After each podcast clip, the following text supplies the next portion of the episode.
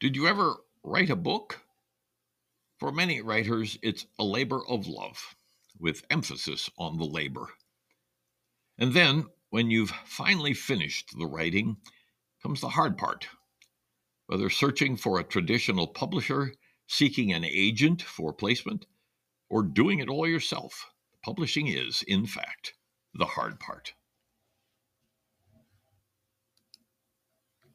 We've written a book. I don't remember how we did it or how we managed to reach nearly 100,000 words in length, but it came about somehow, and that's something worth celebrating. I use the pronoun we because Katie was a big part of the project and in ways that transcended occasional opinions.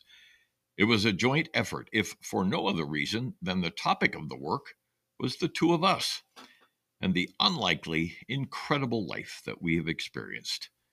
Now comes the hard part. It's one thing to summon up discipline to write each day, though my discipline required work over four years' time to reach completion. But entering the realm of publishing takes the project to an entirely new place. I know very little about production, distribution, or marketing a book, especially one which I wrote primarily as a memoir for our family and maybe a few friends.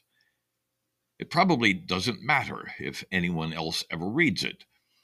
But publishers, even the ones who get paid primarily by their authors, are intent on making at least some commissions on their titles, and that means embracing the entire publishing process, including attempts at a broader distribution and I find it to be a scary place. I never anticipated actually paying someone to publish something that I had written. I always assumed that if I ever wrote anything good enough, it would generate financial reward to me. It feels somehow fake to me that my book may have not been chosen for the quality of its prose, but rather for the fees I am required to pay up front.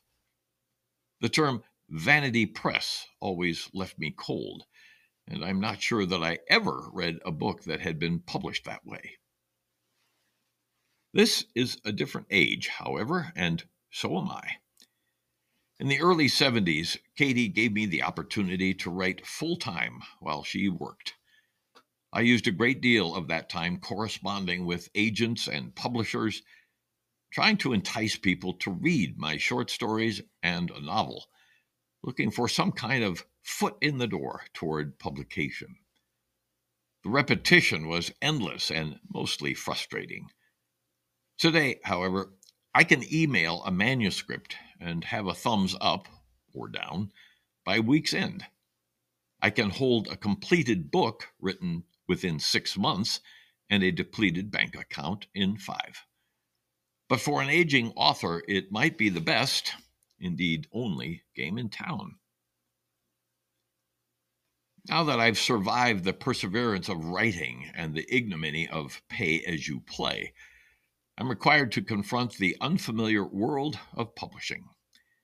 It's a world of fonts and fabrics, paper and pictures, covers and chapters, edits and ebooks, it has been suggested to me that no matter how many times I have reread my words or had family members proofread, the publishing team will uncover still more errors of vocabulary or usage or spelling.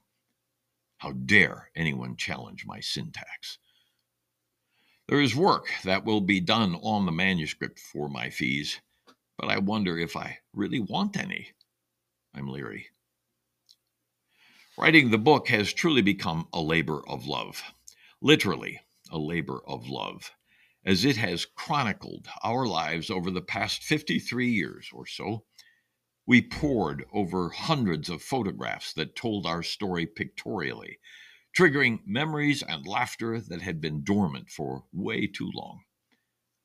With its completion, I am already feeling its absence from my daily work routine sad to send it off to other eyes, which might not be as gentle with the story of our lives as we have been. even with the editorial authority to reject any changes to the manuscript that might be suggested, I feel as though I have placed an intimate part of us into unknown hands. But it's one more new experience to add to our continuing tale, and its uncertainty keeps us alert. A long time has elapsed since I submitted anything book length for publishing.